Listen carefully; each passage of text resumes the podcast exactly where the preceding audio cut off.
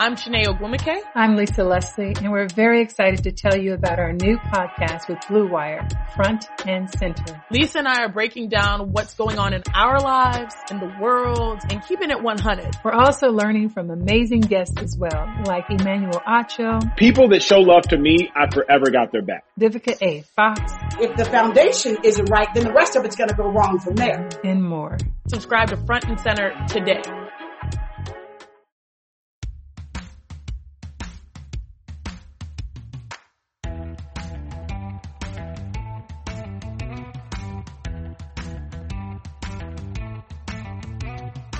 There's no Browns football this weekend as the five and three Cleveland football Browns chill out on their bye week. Get everybody healthy. Austin Hooper, Nick Chubb, Wyatt Teller, Greedy Williams maybe, I don't know, who can say.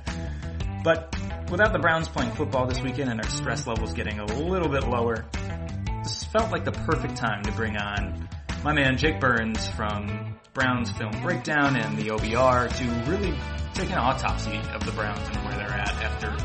This bye week comes right in the middle of their season, so a good time to look back on what they've done well on offense, what they've done not so well on offense, and mostly on defense, where Baker Mayfield is at eight games into year three of his Browns career and where he needs to go in these final eight games for the organization to really feel confident that he is the quarterback of their future. All of that and more in a sprawling conversation about the state of the Cleveland Browns as they face off against the Houston Texans a week from Sunday in what's going to be pretty much every game out of the bye, a, a big one if the Browns want to make the playoffs in two thousand twenty. So without further ado, Jake Burns back on the pod, joining me to talk all things Browns, state of the Browns, as we look ahead to the second half of the twenty twenty season.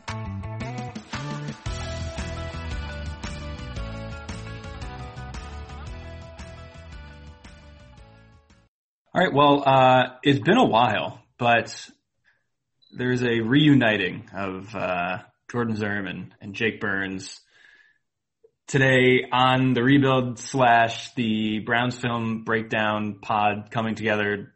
I don't know what we want to call it at this moment, but uh, Jake, it's good to have you back. It's good to combine our pods once again. It has been far too long since we've been able to do this, and um, I'm feeling great about it. How are you, man? It's good to talk to you. It's good to talk to you too. Exciting times, right? It's uh, it's fun. Um, the Browns are decent, and and uh, well, it's crazy in our country, but we're we're we're sort of seeing where that's headed, and all that all that stuff can wind down too. And we can just focus on some football for a little bit, and they got some real opportunities here, man. It's it's it's going to be an interesting second half of the season, and there's there's nobody I'd rather break it down with than you. So let's do it, man. That's very kind of you to say. Um, yeah, there's a, there's obviously a lot going on. Um, we were texting last night and I was like, I was trying to, you know, there's only so long I can stare at, uh, stare at John King's map for as great as he is. I feel like my geography skills have really skyrocketed because I've just been staring at a map of the United States for the past like, uh, seventy-two hours. So I feel good about that. Um, but I wanted to, I was like, oh, cool. Well, there's a football game on, so I can watch that instead of election coverage for a while. That'll be great. And then uh the football game was terrible, so I ended up just back with the election coverage. So I'm actually very excited to just straight up talk some Browns football with you. Um yeah, like as you mentioned, we are uh we're at the bye week. The Browns, unfortunately, do not play this weekend. It's always weird for me when there's a bye week because you for like halfway through the week, you forget that they're not playing. Um, but you know, it feels like the perfect time. It's coming essentially right in the middle of their season.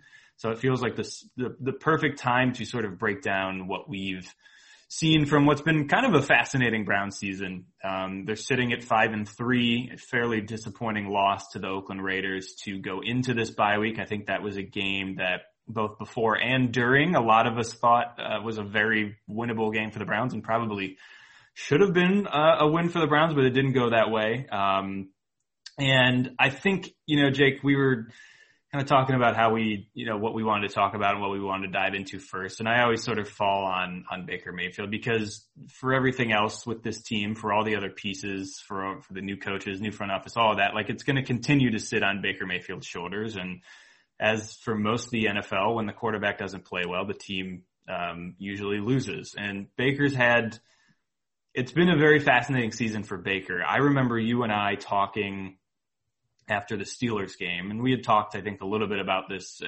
earlier in the year too. But, you know, the Steelers game was pretty concerning, and you and I were sort of talking about our thoughts on what Baker might be as a quarterback. Um, he's bounced back a little bit since then, but again, you know, they played, he's played Cincinnati twice, and that was the game where he sort of bounced back after that Steelers loss. And it's, it's hard to fully judge Baker against sort of those lesser defenses. Um, so he's really just kind of been all over the map this season in terms of performance week to week. I, I just want to start with you and sort of just get your feelings on on Baker and where he is right now. I think both of us were pretty concerned after that Steelers game. Have you, let's start here. Have have has your thoughts on Baker changed um, since that Steelers game? Do you feel better about him at all since from his performances since that Steelers game, or are you still um, sort of the same concern that you expressed to me sort of when we were texting after that that loss to Pittsburgh? Yeah, that's a great lead into where, where they are and where he is. And uh, so it's challenging. There, there, there's no doubt. I kind of feel like I've pegged where Baker is. There, there's no doubt he's a streaky football player. Um, he's, he's, he gets in these rhythms where he plays well, and then he'll get in these ruts where he plays really poorly. And the ultimate measure of what Baker will become is, it's so boring to say because it's pretty cliche, but it's consistency.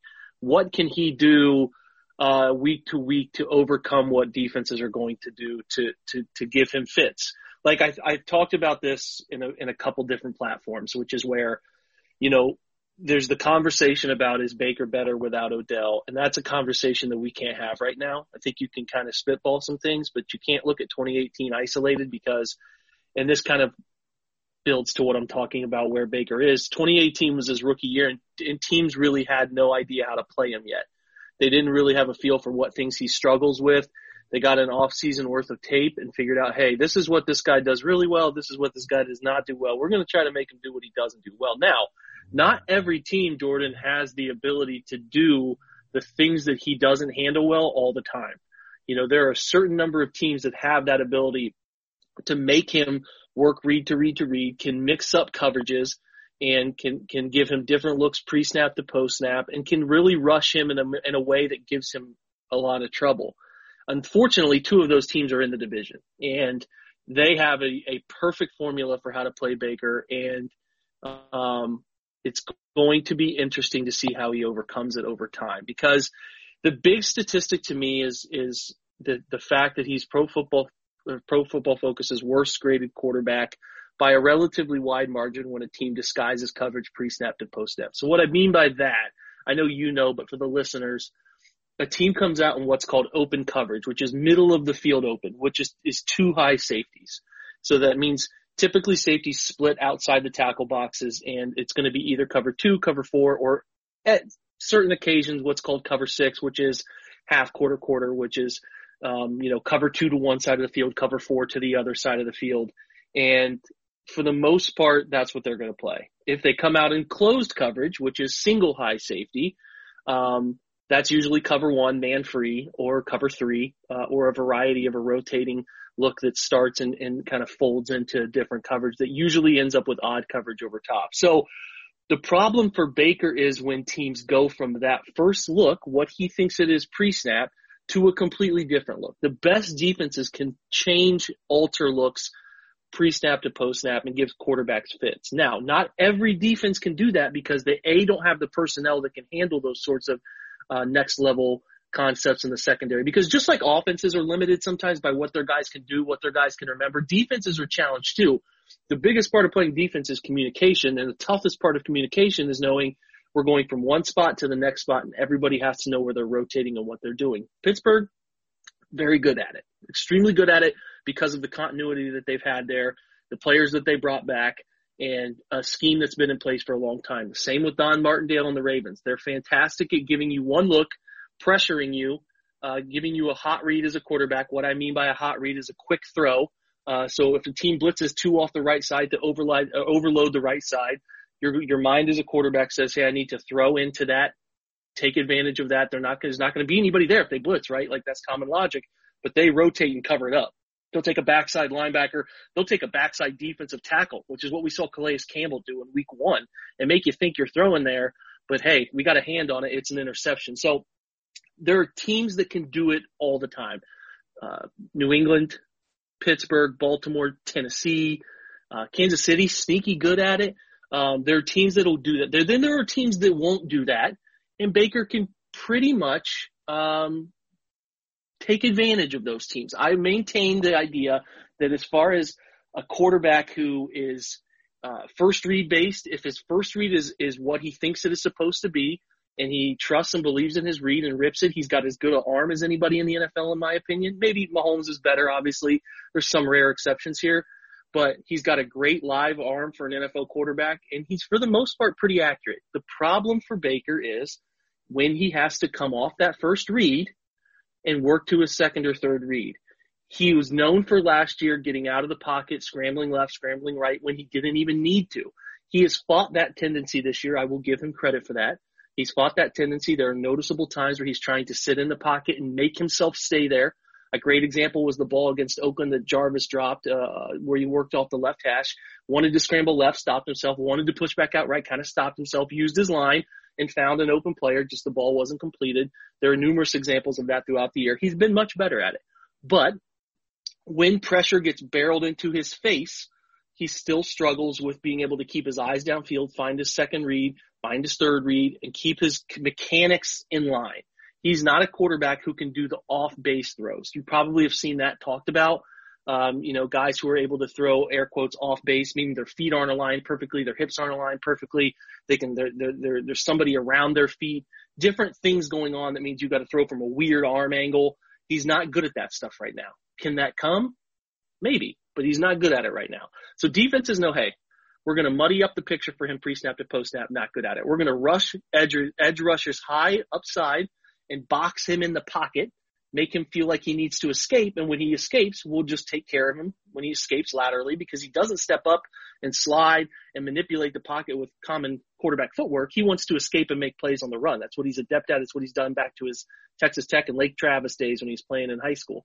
He's just, that's just who he is. So he's fighting those tendencies. So, um, listen, I, what Baker is ultimately going to pay attention to for me, what I'm going to pay attention to with him, is can he ever go from what I've, I've said all year is he's a play taker. If Stefanski schemes it up, if the defense puts a, a an opportunity in front of him to throw his first read, he will take that play and make that play most of the time. Now, there have been games where we get really down on him, right, Jordan, where he doesn't even take the plays that are there. And it's like, this is frustrating. But if he can take those plays that are there, he's serviceable. He's fine.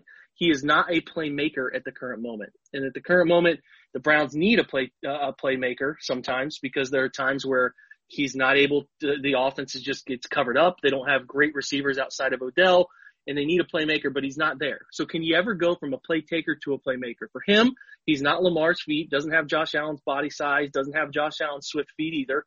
Uh, he does not have Pat Mahomes' ability to drop back ten, twelve yards behind the line of scrimmage and still find somebody deep downfield because he has a ridiculous off-base arm and accuracy. Same with Deshaun Watson, who can get out of really ridiculous stuff in the pocket. He's not like that. He has to get to the point where he is just like Drew Brees in terms of being a step or two out in front of his opponent, knowing that, hey, they're going to roll to this blitz side. Actually, we need to throw it away from the roll side because that's who's going to be open. Not that guy, but away from it because they're going to replace. Like, can he ever cerebral uh, and his, his approach becomes so ahead of teams? You know, you talk about LeBron as a basketball player being two steps ahead. That's kind of what the best quarterbacks are. Tom Brady, guys who aren't swift of feet. Tom Brady, Drew Brees, Phillip Rivers, when he was playing really good football, they're two beats ahead. They know where you're coming from, and they take advantage of it. That's where he has to get. Does he ever get there? I don't know, man. Like that's that's what we that's what we need to figure out. So you pay attention in the second half of the season to when he's playing against really good defenses. Tennessee is hit or miss, but they have a really good scheme when they play Cleveland, and they have a great defensive mind in, in Vrabel. They'll play Baltimore. They'll play Pittsburgh. Pay attention to how he handles those good defenses because it's nice to have a quarterback who can play pretty solidly to really good against bad defenses. That's great. That's kind of been Baker's M O. But eventually the Browns know if we're going to hand this guy a couple hundred million dollars or whatever uh, that extension looks like, can he take us to another level? I he, Because if that's not the case, replacement level quarterbacking uh, and saving money at the quarterback position to invest money in other places is not the worst idea in the world. So they have to see more from Baker. They have to see a guy who progresses in the offense. And there was a really interesting uh, Kevin Stefanski interview with Bull and Fox the other day. You should listen to if you want to hear Kevin's opinion on him and opening up the playbook a little bit now. Some good info there.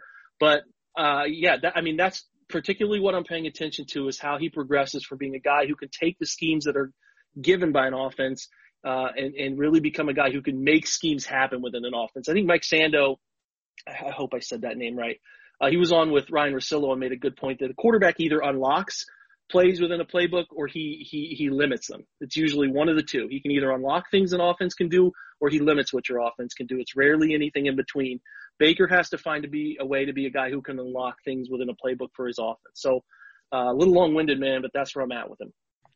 Yeah, no, I mean, you make a ton of great points. I think that's a phenomenal breakdown of of where Baker is at this moment. Um You know, it reminds me of his rookie year, as you sort of brought up. It's really hard now to look back at that because, like you said, like there was just no, there was no tape on him. Defenses were unsure how to play him. Um, they were, they gave throws to him that like you're seeing are no longer available, and they're disguising those coverages to put guys in those throwing lanes that um, they were not doing when Baker was a rookie. But it, it makes me think of, and it's sort of, um, the perfect timing because they are playing the Texans coming up. But I, in, in two thousand eighteen, the Browns played the Texans in Houston, and it was one of Baker's sort of worst games as a rookie that year. I think he threw three interceptions in that game. And it was really the first time that I remember a defense really changing, like drastically, how they played Baker and the Browns. And um, Romeo Crennel, their defensive coordinator, I remember he just, they were really only rushing three or four guys, and they were, they were dropping, um, seven or eight, and they were, they were putting, whether they were, like you said, they were doing a great job disguising coverages. They were dropping defensive linemen when you didn't expect it. They were having a linebacker, um, play a different part of the field or just not carry a receiver or, or a tight end when you thought the linebacker was going to carry him, and, and instead sort of playing a zone. And, um, I remember, I forget exactly, it might have been Whitney Merciless. I forget exactly who it was, but there, a linebacker picked off Baker in one of those exact scenarios where the linebacker did not do what Baker thought he was going to do. Um, and Baker threw it essentially right into the window where the linebacker was. And I remember that was really the first time. And I remember reading articles after that game about how that defense really just stymied the Browns. Um, and they were really, in the second half, I think they got loose a little bit, but in the first half, Browns were really unable to do anything. And it almost feels like that was very much a part of the blueprint that started coming out on, on Baker. And like you, like you just mentioned, like how difficult it can be for him when a team disguises the coverage and you get the snap and, oh no, my first read, like that's not the coverage I expected. What do I do now? I panic. I run out of the pocket. I'm still going to throw it. And, you know, this is not to, like, I'm not comparing Nick Mullins to Baker Mayfield or, or anything of the sort, but like you, you sometimes, some of the throws Baker has made this season when he is totally confused. Obviously the one that everybody thinks about is the one to Minkah Fitzpatrick, um, against the Steelers, but like, you see those type of throws from just bad quarterbacks. Like Nick Mullins made some absolutely atrocious throws last night that like should not have been thrown, throwing directly into coverage. And it's, and you watch, and from snap to throw, like he just decided this is where I'm going. I, whatever the coverage is, like I don't know what to do without this read. So I'm just going to throw it.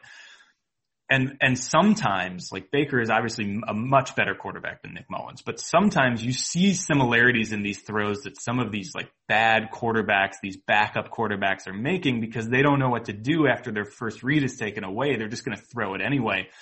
And that's like Baker's sort of floor right now. And that's not good. And like for Baker to be, I think a lot of the points you made are great. For Baker to be the type of quarterback that is going to unlock this offense, like you can't have his floor be the type of throw that you saw against the Steelers to Minkah Fitzpatrick, or the type of throw that you've really seen a lot of since uh, last season, where you're just, you watch a replay and you're just like, where, why did you throw that pass? There's somebody right in that window. Um, those are throws you see from guys that are not starters in the N F L. Now Baker on the flip side, and I think like you mentioned, like, absolutely, Baker has one of the strongest arms in the N F L. I also think Baker can put the ball wherever he wants. Like when when he's right, and and I think you mentioned this too, like when he has his first read or when he has a clear path to where he wants to throw the ball, like he'll put it wherever. That throw to David Njoku, I think about a lot against Cincinnati, um, in the back of the end zone. Just a gorgeous throw, and like put it, no one else was catching that ball except for David Njoku. And you see that type of thing a lot. Like, he can make those throws. He really can put the ball wherever he wants it. I, I think you're so spot on, where it really comes down to, it's not the arm, it's not the accuracy. It's so much more just processing the field, understanding that defenses are probably not going to look the same from snap to post-snap, and, and just being able to figure that out. And until he's able to sort of make that that leap, he's he's never going to reach the tier of quarterback that, not even like the the Mahomes and Russell Wilson level. Like, he that's a step up from even where we hope he can get to. But if he can reach sort of a tier underneath that, um, then you're really starting to feel good about Baker's long-term success with the Browns. But like you said, like, it's going to be very, very fascinating to watch the second half of the season. Uh, he has, you know, this bye week, I think, comes at a really good time, not only because the Browns lost Odell and are going to sort of have to re refigure their offense a little bit. Now, they will get Austin Hooper back. They will get Nick Chubb back, and that's going to allow them to do some things they haven't been able to do these past few weeks. But like, for him to sort of take some time, look over how the first season, uh, first half of the season has gone, sit down with Kevin Stefanski, go over what's working, what's not, continue to learn this system. It's really, it's really an important second half of the season, not only to like ha- get to the playoffs, which should be, should absolutely be their goal and is still incredibly obtainable, but also for him to just continue to grow. And yeah, I mean, like, I was watching Andrew Berry's press conference, whenever that was, yesterday, the day before. Uh, all, this week has completely blurred together for me, but, um, you know, they're asking Andrew about, um, about Baker. And, you know, it's really hard to glean things, Jake, I think, from, as we've learned over the years, these press conferences, especially with front office guys who are really not going to say a whole lot, but you just didn't, you just don't get the sense that Andrew Berry is like thrilled about Baker Mayfield. Now, he's not going to ever be like, yeah, he's not what we want right now, we need him to be better. Like, he's, he was very diplomatic about it. He was saying things like, uh, you know, Baker's done everything we've asked of him, which is a very cliche and meaningless line. So you, you just get a little bit of the sense that, um, you know, internally, there's probably still a lot of questions, especially from a guy that did not, um, did not draft Baker Mayfield. Um, and so you, it's just going to be really fascinating. Um, and, and I think that's going to be hopefully part of the fun of the second half of the season, is hopefully being able to watch Baker grow and hopefully become that quarterback. But you're right. Like, you know, once he's not on that rookie deal anymore, and once you're paying out big money, you have to ask some tougher questions. You, you had the luxury these past, you know, since he's been a rookie, to not really worry about that contract, and you can have a little more patience with him. But once you get into the realm of like, are we going to pay him? Are we going to sign him long term? Like, those are the questions you have to start asking. And really, even the fifth year option is dicey, because it's expensive, and it's going to yep. be really expensive in two years when some of these other contracts kick in, and his, his portion of what's valued or what's averaged out there will be, it'll be pricey, man. So like, I got a couple things to add to what you said, because you, you you know you you carried what I said and made some good points, and then you start talking, and I'm like, oh yeah, I want to add that. So like, it's interesting with with Baker um, and Barry. I think, and, and even Stefanski, I really encourage. And I don't know if you got to listen to this, Jordan, or not, but the the Bull and Fox. I did not, so I need to go back and listen to it. But um, yeah, I mean, it's at the very beginning. Summarize it, yeah. Yeah, yeah, it's at the very beginning, and they're just – they're asking the same questions about Baker and what do you think of his performance and how can he get better. And um, Kevin's very diplomatic in his answers too, but in a way that is is normal, right? Like, in a way that is, you know, we, Baker's doing everything in terms of what we've asked of him. He's making mistakes, but he's making plays, and we didn't have time to prepare, and we, you know, adequately prepare him like we hope to, and we, we're taking what he does well, and, and we're trying to add more of what he does well, and taking what he doesn't do well, self-admittedly what he doesn't do well, and trying to find like the happy medium and all that. And I, I, that that part to me is is pretty interesting, in the same way that I would say, this is just my opinion, but if Andrew Berry's being diplomatic about Baker, he's probably telling us uh what what we need to know, which is, if they had full confidence in Baker to carry the franchise to a whole other level, and this is our guy, and we know this is our guy, they wouldn't shy away from saying it. The Texans don't sit there and say, hey, we believe in Deshaun. Um, you know, we think Deshaun is going to carry us. We're going to sign him. We'll work out the deal. He's the future of the face of the franchise. All those things are said about the guys that are. you're going to be diplomatic in the sense that if you don't believe in Baker, you're still going to say the right things, like he's doing everything we asked him to do, blah, blah, blah. That to me was very telling. I'm not expecting them, unless unless Baker had, had lit up the league and had three straight glowing years, uh, and it was in the middle of year three with a with a, a seventeen two ratio and was killing the league, and, and, and they're they're keeping it at an arm's length. They know, and it was it was evident to me the minute they signed Case Keenum that they just want to have an insurance plan ready, because they don't, they don't know. The franchise does not know if he's the future or not, because if they knew and they believed in him and he was shredding the league, they would have said that yesterday. Hey, Baker's our guy. We'll work out a deal with him when the time is right, but he's the face of the franchise. We have one hundred percent faith in him. They would say those things. I'm not trying to build fear in anybody. I'm not trying to scare anyone the same way you're not, but they would have said it. So they're still to be proven. It's a, it's a to be proven situation.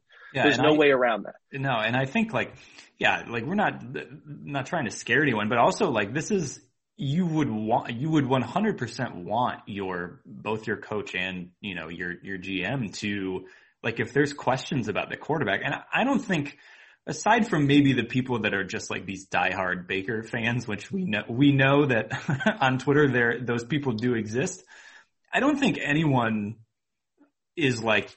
Knows that Baker is it, like is one hundred percent it. Like you, if you, if you feel like that, I would question, you know, your, what you've watched over the last two seasons. Like I, it's, I think it's more than okay for both you and I and for the organization to have the jury still be out on Baker. And I think like it, it would be doing a disservice to, especially within the organization to, to not continue to ask those questions and not continue to observe Um, what is still an unfinished product. Like it's, I, I would hope that both Stefanski and Andrew Berry are, you know, week to week and then taking a little bit of a, a zoomed out picture at the end of the season, like are doing their due diligence because, yeah, again, like you said, like if Baker is not it and we get to this end of the season and, and not a lot has changed in, in terms of his performance where it's still week to week and against the better teams and better defenses, like we'll see, you know, the Ravens and Steelers again.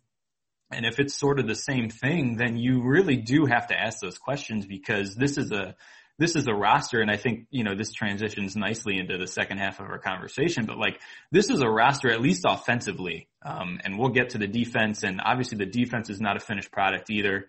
I think, you know, this upcoming draft, they're going to have a lot of opportunities to sort of, um, add some much more needed talent to the rest of the defense. And we'll, we'll touch on that, but, um, you know, the, offensively, even without whatever happens with Odell, um, whether he's continues to be a Cleveland Brown, whether he ends up getting traded, like whatever happens with that, this is still an offensive roster that has an incredible amount of talent on it. Um, and I think you're seeing also a scheme that, and, and I have full confidence in Kevin Stefanski that, you know, he will get the most out of the scheme and the players that he has. Um, and I think, you know, I'm, it's only been, you know, seven, seven, eight games into Stefanski's coaching career, and I already am just uh, feel very good about him as a head coach and as a play caller. So, yeah, you have to make these decisions because this is going to be a roster, and you're going to have to start paying people. Um, and they've already paid, obviously, like a Myles Garrett, and there's going to be other guys like Denzel Ward, and, and these contracts coming up. Like you, you have a roster that you can win with, and that is a good roster. Um, and and you will continue to add to it. So. If the guy that is the most important piece of that roster is not getting it done and is eventually holding back this team from what it, what it could be moving forward, then that is absolutely something you need to look at. So yeah, like I said, like we are not, this is not being like, nah, Baker's not it. We, we don't know, but if you're not asking those questions, then that's a problem within itself. Well, some of the don't know is the Browns' fault, right? This has been talked about. You know, you would like to have a better feel for where Baker is in the middle of year three, but you also keep telling yourself like, yeah, he's struggling. But in your mind, you're like, well, this is year three with four head coaches and three systems. If they were, if he was drafted by, you know, Pittsburgh with Mike Tomlin in place and the same offensive coordinator for three years or, or, or New England or whatever, where there's consistency around him, you would have a feel and you would know this is either going to work or it's probably going to not. Like the Browns have kept resetting his clock, right? They kept resetting it. They reset it again with with Kitchens, and then they reset it again here with Stefanski. So it's like we're we're we're we're in a bit of a precocious situation where they got to make a judgment about this kid after maybe just one year or one and a half years in this system. And that's dangerous, right? Like, he could need more time. Now, I'm of the belief, Jordan, where it's like people are, are saying, well, he needs more. This is a new system. Everything's new to him. I think he's been doing the things that are new to him best. All the play action boot schemes, all that stuff, that's what he's doing really well. The stuff that he's struggling with is stuff that he's been doing in shotgun-based systems forever. Like, a lot of people get confused about, like, Air Coryell or Air Raid or West Coast offense. Those are nice labels, and they're general philosophies about how you how you run your offense, but the, the schemes themselves are typically typically the same. They, they carry over. There's a lot of repeating schemes in playbooks. So, like, that's what's given me concern is the things that are new to Baker are not what he's been struggling with. It's the things that he's always had as a part of his playbooks, like slant flat or curl flat or, or um, you know, high-low read concepts or, or seam-based read or four vertical read concepts. Or he's been doing those since, like I said earlier, like Travis, he's in high school. They do the same stuff. It's universal. But it's it's it's that stuff he's not doing proficiently read to read that gives me concern. So, like, there's no better game, and I'm going to close out my Baker thoughts with, like, there's no better game to rewatch than the Colts because you made some great points, Jordan, about there's some throws in there where you're like, okay, I get it. He can do this thing. But then there's also some throws in there where it's like, okay, he airmails in the first half. He airmails the ball up the seam over the head of a wide-open Harrison Bryant that should have been intercepted because he didn't slide just one little bit in the pocket right to open up the passing window. Or the ball that gets picked off by Bobby Okereke in the second half, the late in the third quarter interception, not the last one, but the first one in the second half, where it's like he didn't even see that guy. Same with Minka. There's examples of this. So the challenge for the Browns is figuring out what kind of quarterback Baker's going to be for you. Is he a, is he a basement quarterback that you talked about earlier where his he, he just might never get better than the, that, that basement minimum? Like, he just might always have that in him, and it's going to be a part of who he is. If that's the case, you probably don't want to keep him around. Is he a part of the, the, the, the Jimmy Garoppolo type of quarterbacks in the middle there where you can give him a second contract with some, with some, uh, you know, some outs for your team, a way to avoid it if he does not pan out? That's what I'm predicting. They'll try to keep him around. They'll give him a contract that's going to have a ton of, like, once it gets released and you're like, dang, one hundred twenty-five million dollars. Oh, but after the second year, they can get out of it for this much, that much, whatever. That's what I think. I don't, the, the dream for the Browns, in my opinion, is he gets to a Matt Stafford-like level, a guy who's never going to quite be on the Wilson, Brees, Brady, Mahomes-like level, but can be a guy that you can win some games with. He can win you three or four games a year by making some some some really great plays. That's the that is the dream scenario, and probably something that when he was drafted, we all didn't want to be like, Matt Stafford's a ceiling. Well, it is what it is. Like, this is just kind of where it's going. If he can get there, they can win plenty of games. And that's what brings me back to your question is, like, the Browns will have to construct things around him that says, okay, we have to provide good talent around Baker. The best quarterbacks in the league can take a gutted middle class type of their roster, maybe a weak left tackle, a weak guard, a weak wide receiver group, and make them better. Think Deshaun, right? Can make them better and carry them and overcome the mistakes made by G Ms. Like, with the Browns' current setup and with Baker right now, they can't make a ton of mistakes around him. Now, the lucky part is, offensively, they haven't made many. You know, the Odell injury stinks, but they haven't made many. They provided him with enough talent. I know you and I were texting Jordan about the gutted middle class. That gutted middle class hasn't really happened on offense. Everything's in place. Like, if they were able to keep the status quo, keep these two running backs and and get Odell healthy and right, or or replace him with another player of – Not, you're not going to find someone on the market of an Odell-like level, but maybe they draft a guy that they feel can do some of those things similarly, take the top off of defense, win over the middle intermediate route type stuff. Then you start saying, can they construct their offense in a way that they don't break the bank for Baker? Is it advantageous to pay Baker five years, ninety-five million dollars, and still be able to have enough money to get all these guys around him to approach it like San Francisco, where you don't break the bank over the quarterback, but you have a ton of talent spread out money-wise, and you say, we're going to collectively win this thing? That's where they're at. I don't know. We'll talk about defense in a little bit, but the offensive talent is is is there. There is certainly no doubt that they have enough offensive talent to be pretty good. It ultimately goes where Baker takes them. They're going to try to figure out where that is. He can take them over time, but the talent is there on offense. They're going to have to sign some guys back, uh, probably got to pay Wyatt Teller eventually, um, but but the talent, like I said, it is it is certainly there on offense. And it's just a matter of, of using this year Baker's fourth year, maybe considering his fifth year option, or a team friendly, almost, it's not a prove it deal, but it kind of is, where you, if you go and look at Jimmy Garoppolo's deal, it was, hey, this is a lot of money, but they also have ways to get out of it if he's not proving himself. And I'm not sure, maybe Baker will, will say, hey man, give me that money. I'm going to go prove it. And, and I'm going to capitalize on these incentives, and I'm going to make you pick up my third year of this contract because I'm so good. Maybe that's what he needs, man. I, I don't know. He's a chip on the shoulder guy, whatever motivates him, whatever. But there are ways in which they're going to have to look at this, because he, if he ever got to a ridiculously elite quarterback level like we see some of these guys, I would be truly stunned. So they're going to have to shape, they're either going to have to decide he's not good enough for us anymore, we don't like this, and get rid of him, or they're going to have to give him a contract that gives them the flexibility to A, get out of it if he can never pan out to what we think he, you know, what they ultimately hope he could become, or B, uh, a structure contract for him in which they can still allow themselves the money to build talent on the rest of the roster without crippling twenty-five, thirty percent of their cap figure to a quarterback. So yeah. That's where we're at.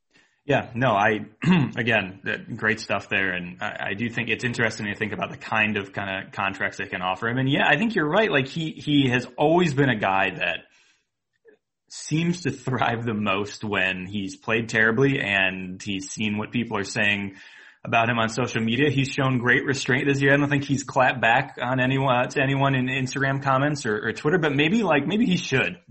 Maybe we need like one week of Baker responding to people to really get him going, because that always seems to sort of light the flame under him. But, but you're right. I think like the tier of the Mahomes, the Russell Wilsons, the Deshaun Watsons, like I don't think Baker is ever going to reach that. I think we've seen enough to know like that he's not going to be that, but that's okay. Like you don't, I mean, yes, you would love for him to get to that. I think that's everyone's, uh, every organization's goal should be to find a quarterback on that level. But uh, like you said, like if you're a tier below that, or if you're a, a slightly bettered version of Jimmy Garoppolo and you have the talent around you, you can win N F L football games with a smart coaching staff and good players around you, which I think the Browns have on offense. And, um, yeah, it's just going to be what, what Andrew Berry and, and the rest of the front office are going to, you know, it's going to be a tough decision for them. Um, and, you know, especially without a ton of information, because they really, they really did punt last year. Um, now that's not taking, that's not making any excuses for Baker. Like he was really bad regardless. But like you said, I think putting it, resetting his clock is a great way to put it. They really just last year, it's, it's hard to put into words how damaging everything that went on last year was to Baker's development, to understanding what he's good at, what he's bad at, all of that stuff. So, um, yeah, it's going to be really fascinating to see.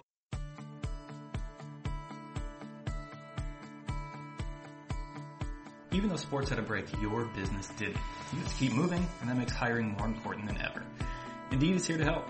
Indeed dot com is the number one job site in the world because Indeed gets you the best people fast. Unlike other sites, Indeed gives you full control and payment flexibility over your hiring. You only pay for what you need, you can pause your account at any time, and there are no long-term contracts. Plus, Indeed provides powerful tools to make your search that much easier. Like sponsored jobs, which are shown to be three and a half times more likely to result in a hire. With seventy-three percent of online job seekers visiting Indeed each month, Indeed is going to get you the important hire you need, just like they have for over three million businesses. Right now, Indeed is offering our listeners a free seventy-five dollars credit to boost your job post, which means more quality candidates will see it and fast. Try Indeed out with a free seventy-five dollars credit at Indeed.com slash BlueWire. This is their best offer available anywhere. So go right now to Indeed.com slash BlueWire. Terms and conditions apply. Offers valid through December thirty-first.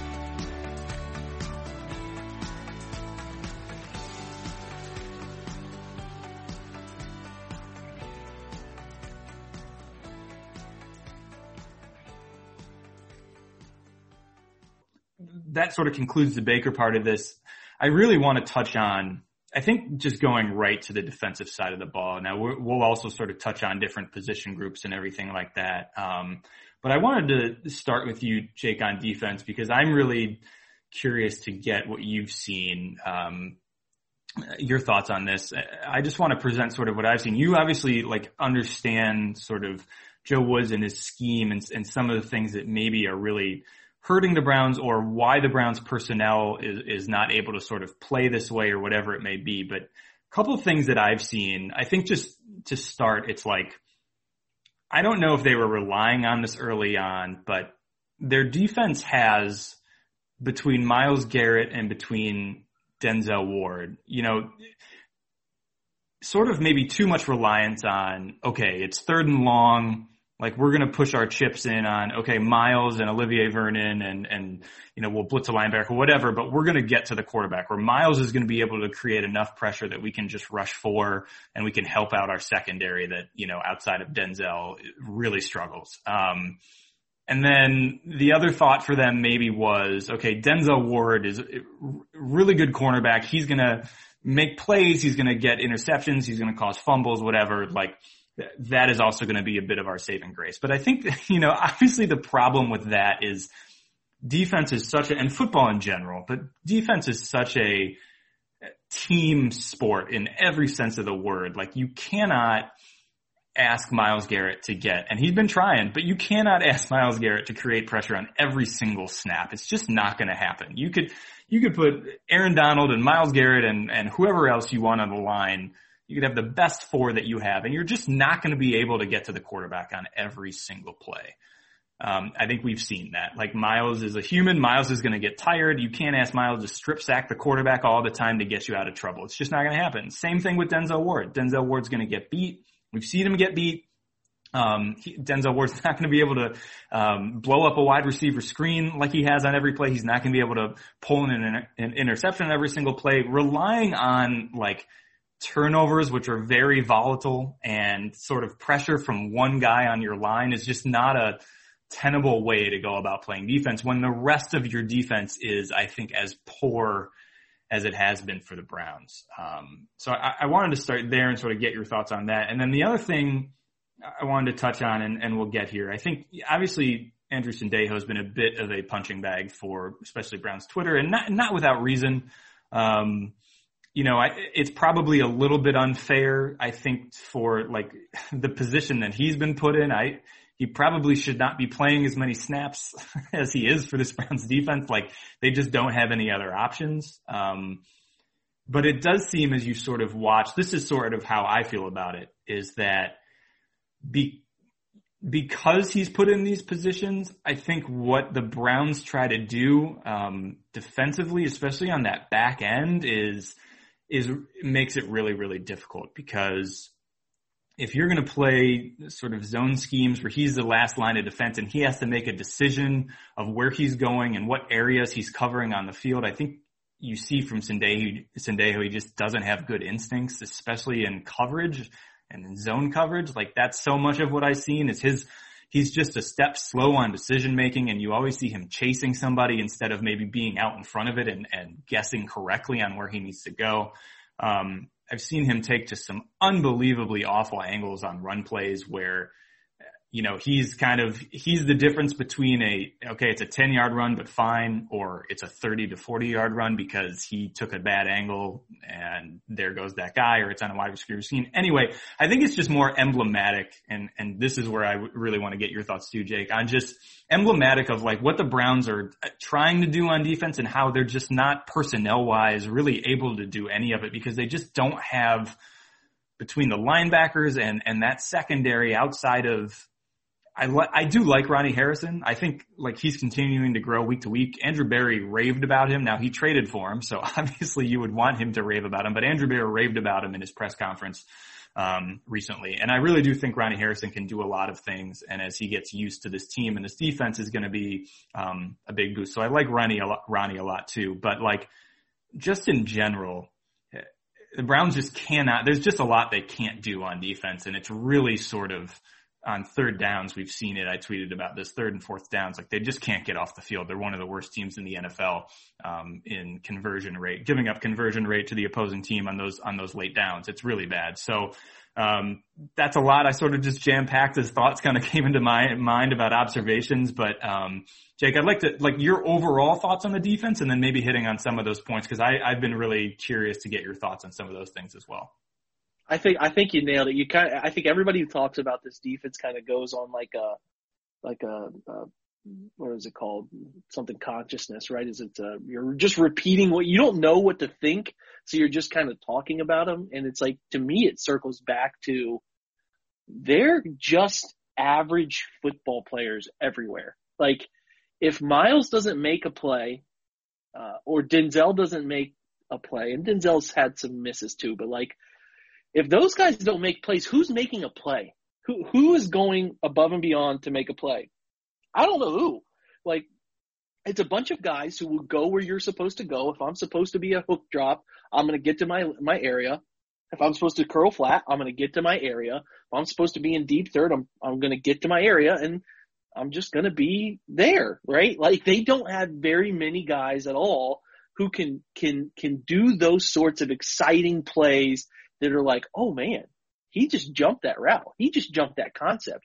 The only plays they're making, Jordan, are when guys hand them plays, when Dwayne Haskins hands them a play, or or um, you know, he threw a couple boneheaded interceptions, or uh, um, you know, or or somebody, Zeke fumbles halfway down the field, or or whatever. If Myles isn't making an extraordinary play, or Denzel isn't making some sort of extraordinary play, they're not getting any plays from anybody. And it's a, and it really is a a group of guys who are just kind of average football players who, if you painted like, you know, uh, uh, wins above replacement on some of these guys, the the old war number, many of them would just sort of be blah. They they don't jump concepts. If, if you're if you look at their linebackers like Mack Wilson over the last few weeks, it's a guy who, if the guy isn't running into my gap, I'm not making a play. I'm not jumping over two gaps to make a play. I'm not reading things and getting downhill right now, making a play. Like, they don't.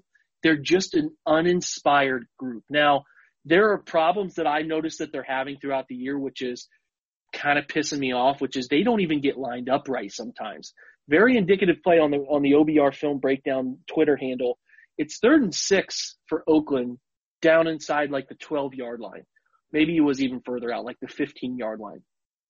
They spend, of the of the ten seconds prior to snap, uh, B J Goodson, who is the green dot for their, their defense, is is doing a, a decent job playing the Mike linebacker role this year, better than who was there before him in terms of how Joe's performing in Jacksonville, so that's a different discussion. But, like, he's okay. And then Sendejo's their key communicator in the secondary. They spend eight of the final ten seconds until snaps, until the snap is made, pointing, shifting, yelling at guys where to get lined up. And then they snap the football and run a, an easy five-yard out to Darren Waller, who turns it up for eight yards because Sendejo isn't prepared for the snap. Like, it's just it's just happening all the time. There are these communication breakdowns where these guys are not getting where they need to go, or there's a communication bust in the secondary, and then you see Sendejo trying to run somebody down because he either he busted it or somebody else busted it. And it's like, you have a bunch of average football players who aren't going to make plays above their means often anyway, and then you mix in a group that doesn't seem to know where to line up or what they're supposed to be doing, maybe fifteen percent of snaps on any given Sunday, and that's where it's bad. So somebody asked me recently, like, is this a is this a Jimmy's and Joe's type of thing with the players aren't good enough, or is it a a, a Joe Woods isn't good? And I think it's like thirty-five sixty-five. You know, the phrase that I always talk about, I come back to this so often, it, it, it, for coaches, is like, it's not what you know as a coach. There are some coaches who are very good whiteboard guys that if I draw up a scheme, he can draw up five ways to beat it, uh, or five ways to cover it, or five ways to pressure it. Or then there are guys who who who who are really good at teaching and communicating. I'll take the teacher communicator over the guy on the whiteboard any day of the week, because it's not what you know as a coach. It's what you get your players to know through you. That's what's most important, because you're not playing. You're just coaching. So how do you get your guys to do the right things, get to the right spots, know how to play defensive and defense in the right place and uh, to cover the scheme that's coming? How do you have them prepared? And I don't feel like it's a group that's prepared. Now, there are reasons that could be shuffling personnel, injuries galore, Uh, no O T As, no mini camp, you know, bridge preseason, uh, sorry, no preseason, a bridge training camp. There are excuses. I get it. I, I'm not making definitive judgments on Joe Woods, and they're certainly not getting the things they expected to get out of, of Larry Ogunjobi and, and Olivier Vernon and, and some other guys that they were counting on. You know, they expected Greedy Williams to play this year, and he hasn't played it down. There are things all over the field, but to me, with what they're putting on the field, it's about a sixty-five percent Jimmy's and Joe's situation where they have nine guys on the field at any given time who I just don't think are going to make a play. A, a play could happen for them if a play lands in their lap. Dwayne Haskins throws them a ball right to their hook zone uh, or something of that nature, or, or um, trying to think of any other instances where they've gotten on the front into some turnovers. I w- or Ronnie Harrison say, sitting in the flat, right? Yeah. Phil Rivers just throws it to him. That's the other one I was really going to bring up. Yep. Yeah, like they'll make those plays, but for the most part, they're not going to do anything over the or out of the ordinary. Like if you watch, if you go back and rewatch the Oakland game, they were playing cover three. Like I think Derek Carr only completes like ten passes. They threw some balls to Hunter Renfrow, like three yard hitch routes against cover three, where the corner's playing eight yards off, and they're taking the curl flat defender, and the curl flat defender is just instantly running to the flat, and they're leaving the curl window wide open. It's like they have no concept of what quarterbacks or the route concepts going on in front of them are going to do. They're not pattern matching anything, so it's an easy throw. So, like, you see Joe Burrow complete continually complete throws because he's getting – we talked about it for Baker Mayfield, right, Jordan, where you got to confuse quarterbacks. You got to make them see one thing and throw something else out. They're not doing any of that.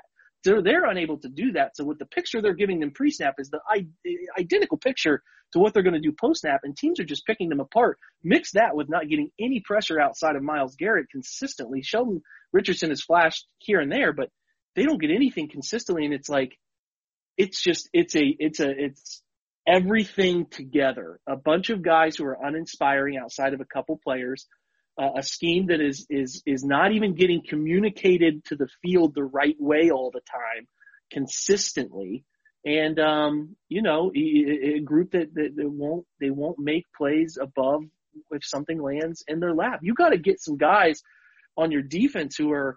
Who, and I know you want to you want to budget cut linebacker, and that's fine. And you want to budget some things out. I get it, but you got to find some guys who will make those like, oh shit, that's a play. Like that's a he read the curl flat, tricked him into thinking he was running to the flat, and jumped back underneath that curl window. Like those things you need. Oh, that linebacker was responsible for the front side A gap, but man, he just fell back all the way to backside D gap, ran down the line, and ran the running back. That like you need to see those things in the N F L.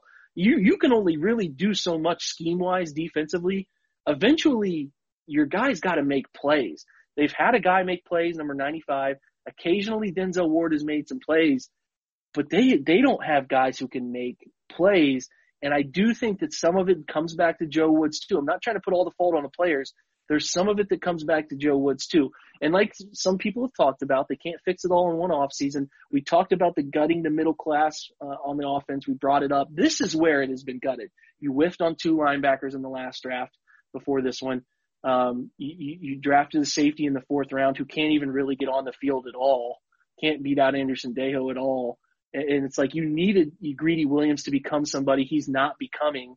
Um, you, you, you're just that's that's the problem. Dorsey drafts uh, Chad Thomas that doesn't become anything, and, and it's it's tough, man. Their middle class of their defense, the middle class of the offense, very good. Middle class of the defense is is starving. They don't they don't have players that can occasionally step up. Not even like, you know, full-time superstars step up pretty often. Middle-class guys who have a pretty good capability will step up a couple games out of five.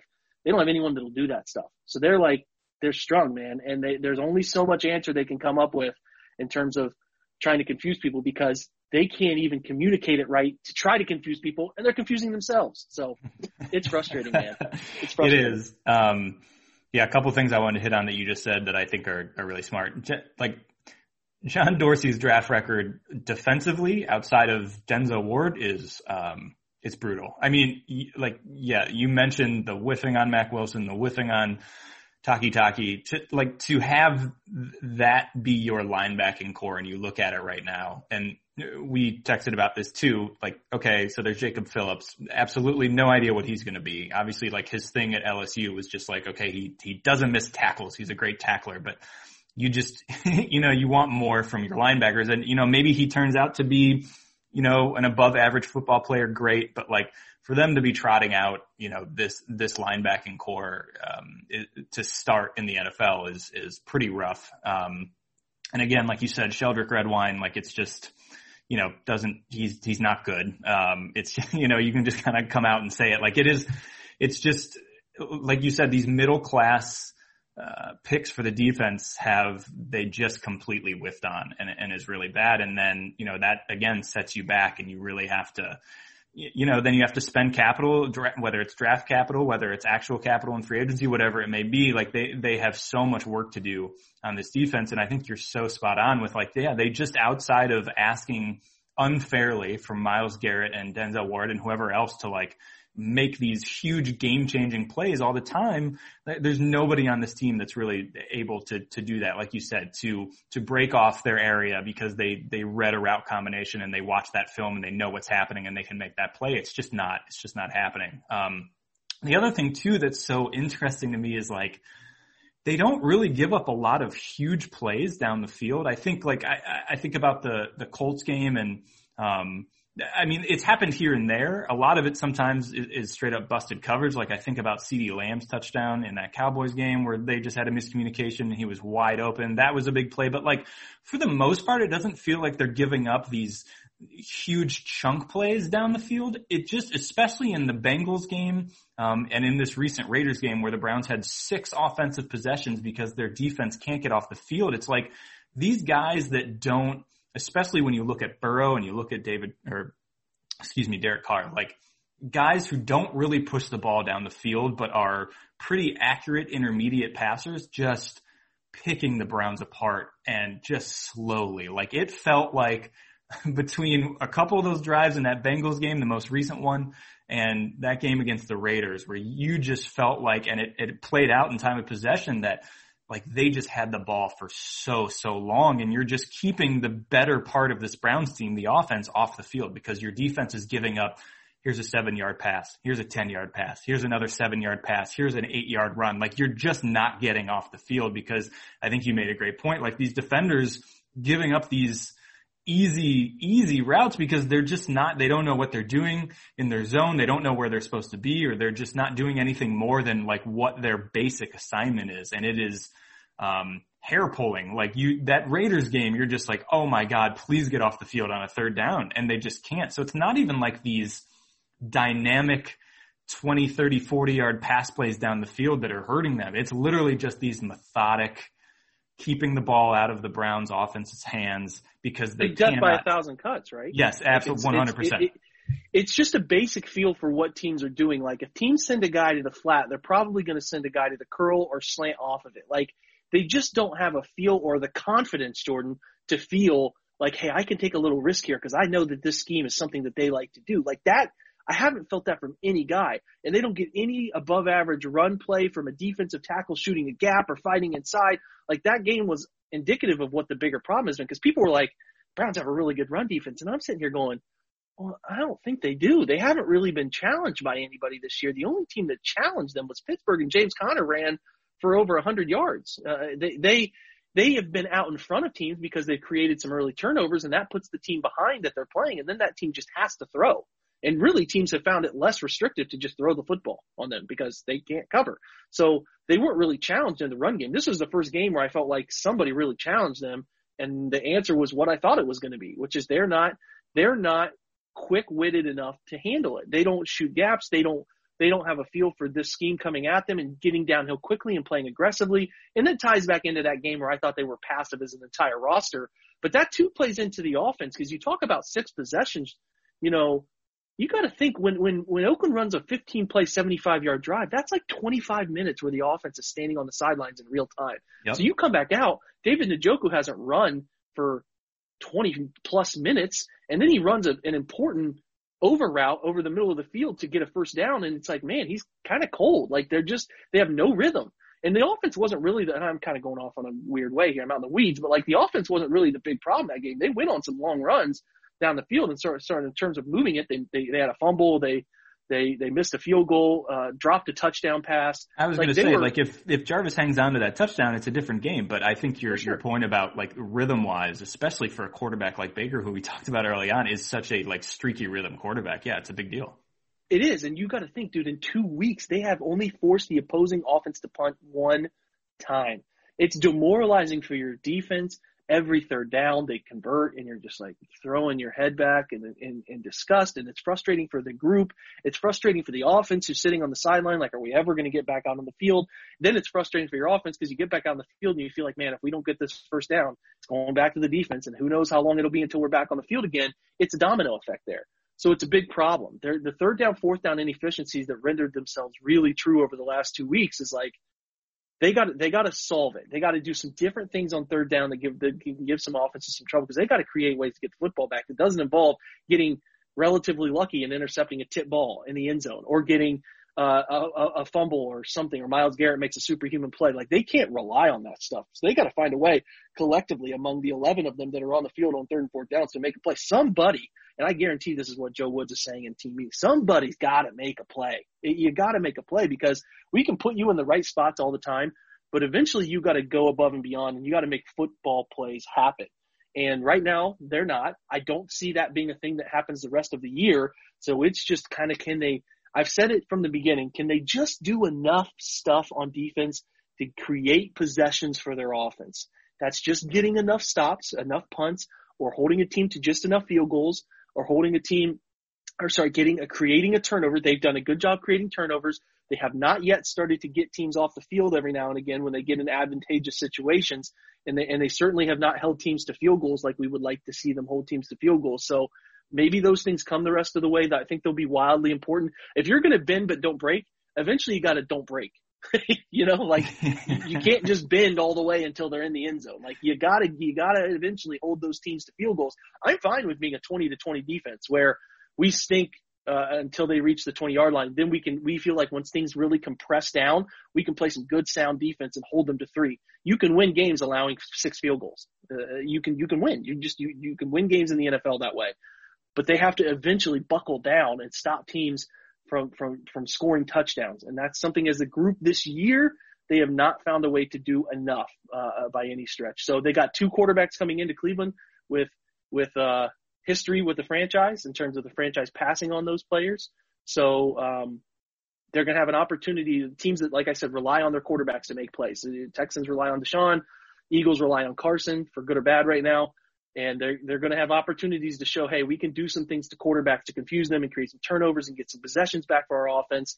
So, so that to me will be at least a fun litmus test of where they come out of this, this bye week, prepared, healthy, feeling better, rejuvenated. Now go prove it in these next two, because these are these are crucial, crucial, crucial. games. Huge. They cannot afford to fall five and five in the next two against teams that aren't playing well, but teams that have enough talent that if you don't play well, they can beat you. So that's what I'm interested in. Yep.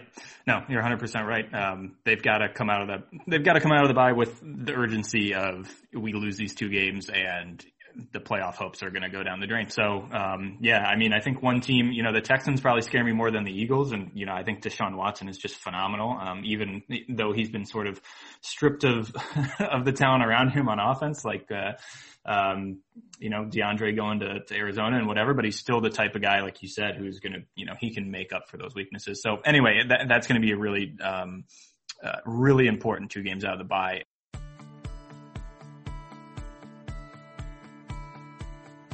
Football is back and in full swing. You might not be at a game this year, but you can still be in on the action at BetOnline. BetOnline is going the extra mile to make sure you can get in on every possible chance to win this season.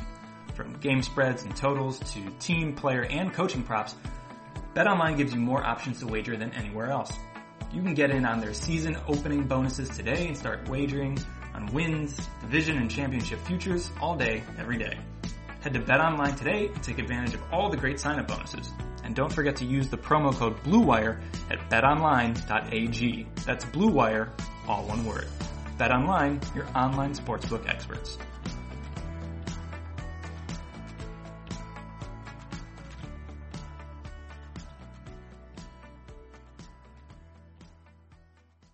Jake, let's let's end on this. Um, I, I think, you know, we've, we're obviously fairly, you know, down on this defense and, and for good reason. And we talked about that. Why don't we just briefly to kind of close, um, I'll start with you, you know, one position group or maybe one player that has really positively surprised you, has really nicely surprised you as a guy that maybe, you know, you didn't expect a ton coming into the season, or you weren't sure what their ability was, and, and they've really kind of made a positive impact uh, on both the Browns and, and you as you've watched. Why don't we sort of end on that so we can have a little bit of good Browns juju going in uh, as we go through this bye week?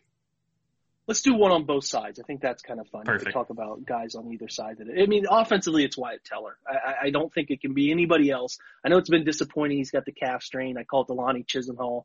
Um, because the, those calf strains were like Ronnie's. I, I think they away. basically ended his career. Where it's like you hear it. And I'm young. I'm a younger guy when he was playing, and, and I'm like, What a calf strain. Like, what did he do? I don't get it. What is wrong with the calf strain? And it's like, a, that's a thing that's really painful, and you have to rest it. And you can't push off the leg, and, and uh, it's bad. But otherwise, he was becoming, and I think he, if he comes back after the bye, an all-pro guard. Like, he was playing some of the best football. Guy, I really respect Brandon Thorne on Twitter. You can follow Brandon if you care about offensive line play, defensive line play, does such great work. I asked him a, a couple weeks ago, I said, hey, man, if, if, if Teller, because he put out a midseason like all pro list. I said, if Teller's still playing, he's on that list, right? He said, oh, God, without a doubt. So that guy's playing at an all pro level. And we came into the year wondering who's playing right guard, right? Like, we thought maybe Drew Forbes could get that role, or maybe Nick Harris takes center and or can slide over and hold it over for, we didn't know. Uh, there were flashes last year from Wyatt Teller, and people could sit here and say, oh, I knew. Well, whatever, man. You didn't know. Nobody really knew. And uh, he, he took the bull by the horns, for lack of a better cliche, and has been dominating at the point of attack, powerful, uh, still very agile footwork, uh, very good pass protector, very good pool player. Can, can, I'm not talking about eight ball, but I'm talking about being able to round the, turn the corner, do some different things in terms of counter power schemes. Like, he was doing it all. He was physically mauling people at the point of attack and really being a tone setter for the group. And I really look forward to him coming. Not that Chris Hubbard has played bad by any stretch. I think Chris Hubbard's, as far as filling in and playing guard, a position Chris Hubbard has not played in a long time, very admirable. But I think there's something about Wyatt Teller that gives this offensive line some confidence, uh, especially working double teams and then being able to handle a double team, pass it off to J C Treader or pass it off to Jack Conklin, who I think Jack Conklin struggled a little bit on the backside of schemes because I think Teller makes him a little bit better. Um, Uh, just in, certain, in terms of securing the first level before he climbs to a linebacker or vice versa. I think Wyatt Teller is a very important part of the offense. I, as weird as it is, it, he was playing as well as Quentin Nelson, and we all know how good a football player Quentin Nelson is as right guard for the Indianapolis Colts, all, all pro player. So if that's what they're getting, uh, if he can, when he comes back and he's in perpetuity going to be that player, there's no reason to think he, he wasn't becoming that player because he was doing it against really good offensive lines. There's no reason to think he won't keep doing it. And uh, if they get that player, man, that's an unexpected offensive line boost for the for the foreseeable future because Joel Bitonio is eventually going to be aging out of the franchise. I mean, the guy's been around forever. He's still playing really good football.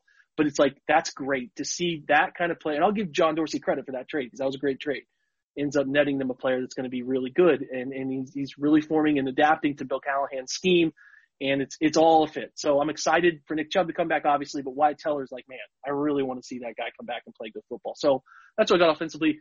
Defensively, to me, it's Malcolm Smith. I think the Browns were really concerned when Mack Wilson went down with a knee injury. It was a blessing in disguise because it forced their hand to go get Malcolm Smith, who's been in and out of the league the past few years, caught on after his time with Seattle where he was a Super Bowl M V P, catches on a nice contract with Oakland, kind of falls out of things, catches on with San Francisco, injuries, falls out of things, plays a short time with Dallas, who was in an injury dicey situation last year. The Browns took a flyer on him, comes in, a fantastic presence in the in the uh, position group in terms of, uh, of in the in the meeting rooms. From everything I gathered from listening to the Browns linebackers, Coach Jason Tarver, fantastic presence, a guy that, that Tarver believed in and is, is, is obviously a guy Joe Woods believes in, is doing a fantastic job in pass pro.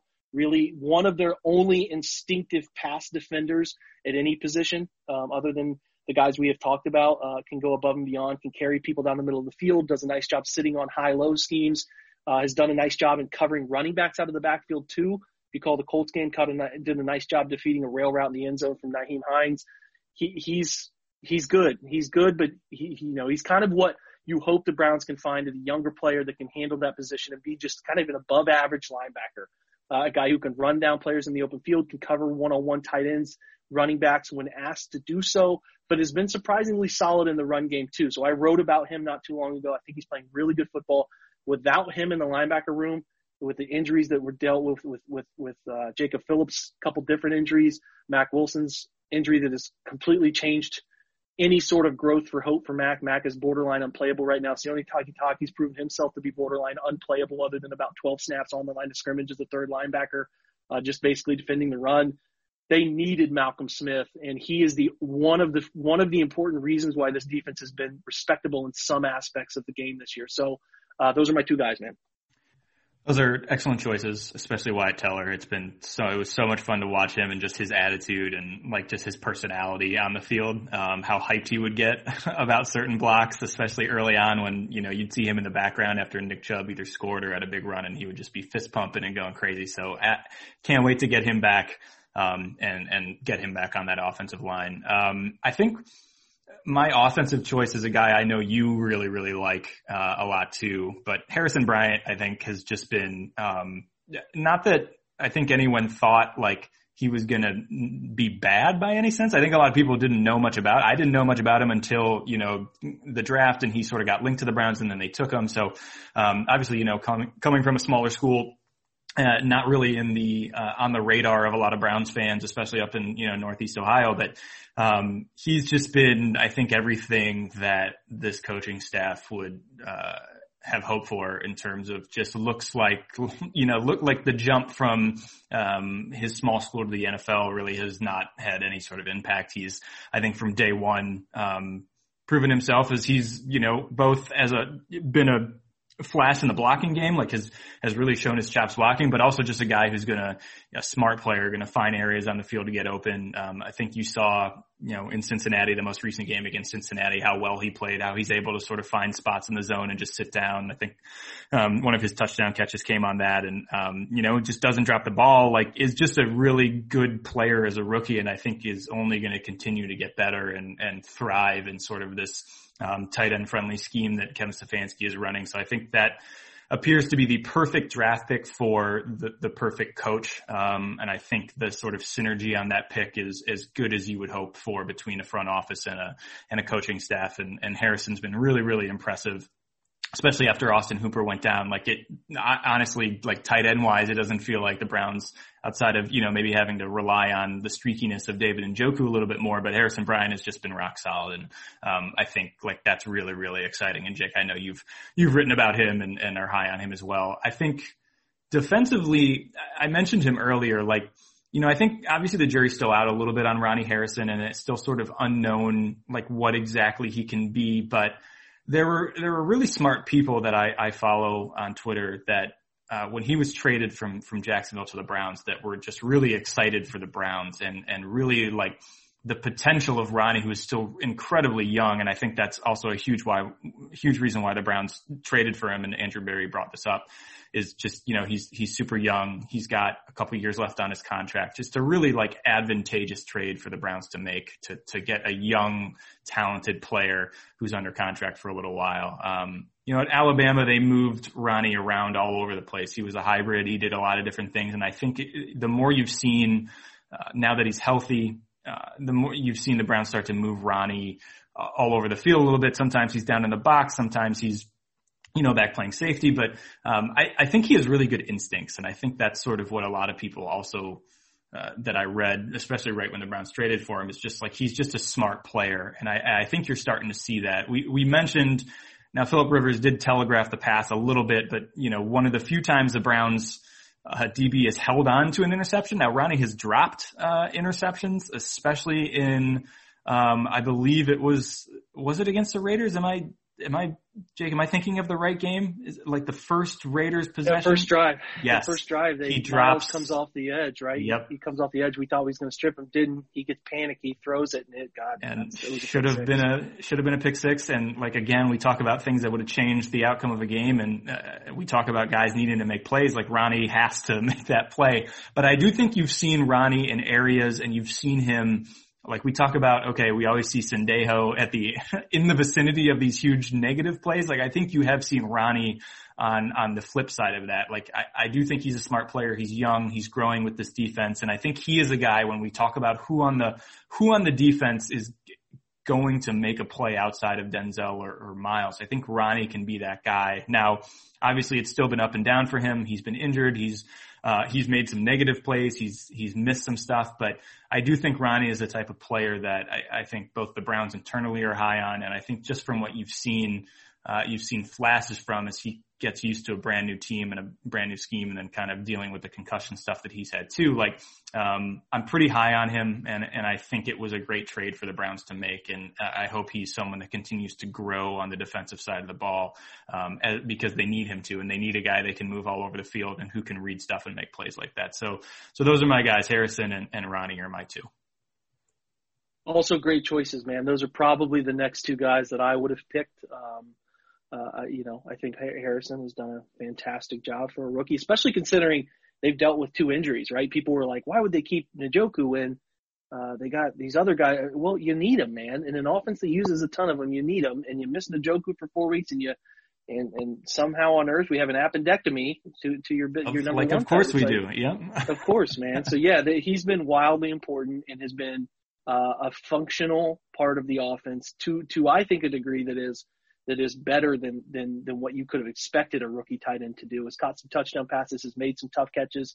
Has, you know, he had the fumble, which is our most recent memory of him, which kind of stinks because it squandered the, the, the bye week thought of what he's done. He's been remarkable and uh, a nice player for them. And you're right, Ronnie is a, a nice Swiss Army knife back there that I think once they surround him with talent that they can trust to leave on an island in more situations, uh, linebackers in coverage, a, a single high center fielder that Grant Delpit probably becomes for them eventually, they can do some fun things with him and get him to go after the quarterback and, and, um, you know, watch what Jonathan Abrams did for the Jonathan Abrams singular, yeah. what he did for Oakland or Jesus, Jake, what he did for Las Vegas, uh, as far as coming up the line and blitzing and doing a bunch of variety of fun things. Eventually that's what Ronnie can do. Right now they have to be cautious with committing too many players forward when they're, they're so worried about the back half of their defense. But yeah, those are good. Those are good choices, man. But listen, this is, this is what's going to be fascinating. I was a believer and I, I said it, Uh, before that, I know the Browns are are certainly in the situation where they're, they're they know twenty twenty is not the year that they can catch up with the Chiefs, the, the Ravens, the, the Steelers.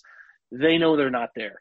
Doesn't take a rocket scientist to know that. The front office knows that. But I was a believer in trying to do something to pump up the the feeling of your franchise by adding a talent somewhere. Listen, you go trade for Desmond King. Does Desmond King win you a game? Maybe, probably not. But at least you went out and got somebody. And, and you were, you felt like, man, we got a new body. We got a guy in here who's really good. We feel good about this player or that player, whoever. I, I think they probably talked about giving Desmond King. There's some stuff behind the door on a lot of these deals that probably prevented Barry from making a deal happen he wanted to make happen. I'm not saying they were, they didn't do this or that. What I am saying is I wanted to see it because you only get so many chances in this league to have a schedule that's favorable the way Cleveland has right now. They have two teams coming out of the bye who traditionally are pretty good, who are struggling because of injuries, struggling because of a terrible head coach for one of them that has manifested into losses that shouldn't have been losses. And like, then you get the two New York teams still on your schedule. There are really good opportunities to go to the playoffs. And for me, it was like, I know you're not going to go make a deal for Quinnen Williams or somebody crazy like that, that you give up a ton of capital for. I'm not even asking for that. But what I do want to feel like is your team is being aggressive, because if I'm Kevin Stefanski and Andrew Berry, and I know what Jimmy Haslam maybe has told me behind closed doors, like, hey, man, we're going to be patient with you. We believe in this process. We're going to give you time. I promise you. You still don't know, because you and I, Jordan, have talked about this. We, we, we talked about where Baker Mayfield goes. Who knows? Maybe they go eight and eight the rest of the year. Uh, they go eight and eight, and then next year they have the N F C North, who's going to be a challenge. You maybe don't get the same schedule. Like, if you look at Freddie's Kitchen schedule, that pretty much cost him his job at the beginning of the year last year, because it was so challenging right out of the gate. The same way the Texans schedule was really ridiculous right out of the gate. You never know how these things are going to set up. So if you have a chance to become almost godlike figures, is for Kevin Stefanski and Andrew Berry to say, hey, man, we took this team to the playoffs for the first time in eighteen years. We did this in a pandemic shortened season, everything against us. We did it. That gives you years here, man, where guys believe in you. These guys did it. I want them to be able to do that. They, they still might be able to do that, but I just kind of wanted to clarify why I was so gung ho on them going and making some deal. I wanted to pump some new blood into this thing the second half of the year. I wanted these guys to feel really good. Like, let's go, man. The fan base driving into it too. Like, because getting to the playoffs for this group with the schedule they have the rest of the year is so important. And I know it's just, it, it could just mean a wild card, but it'll mean the world to so many people getting there. I'm not saying they could have swung a deal that would have helped them beat the Chiefs or helped them beat the, the Ravens, whatever. But what I am saying is a ticket to that show is what is important, and something that we have not had in a long time. So that to me, and like securing job security for Stefanski and those guys, because like maybe you go to the playoffs this year, but next year you kind of go six and ten because something happens, this, that, or the other. I just want those guys to have some job security.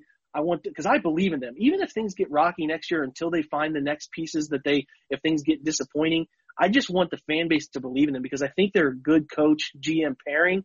And it's like, they might ultimately get to the playoffs. I'm not, I don't know. I'm rambling a bit, but like, I just really wanted them to go after the trade deadline to get somebody that helped, helped the franchise kind of feel like, okay, Front office believes in us. They got us a body where we needed a body. Let's go prove them right. Let's go make this happen. Now, ultimately, obviously, nobody in the league made a move because there's different things going on. But that's kind of where I was going into it. I'm not trying to trade somebody to go beat the Chiefs. Or the, I know that. No, everyone knows that. They're not at that level.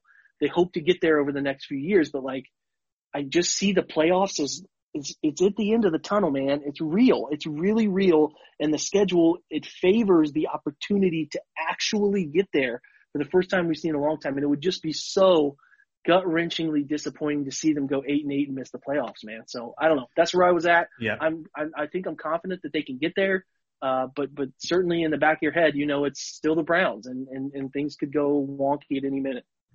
Yeah, I. You know, I think in no uncertain terms, like, I think they have to make the playoffs. Like, I think it would be a massive, massive disappointment for them not to make the playoffs, both, like you said, with the start that they've had um, and how the schedule, especially after these two games out of the bye, sort of just really flattens out. Like, it's right there. And, you know, even if maybe the Browns feel, like you said, like they're, you know, they're a year behind sort of where they really feel like they can start to contend for something. But, like, the...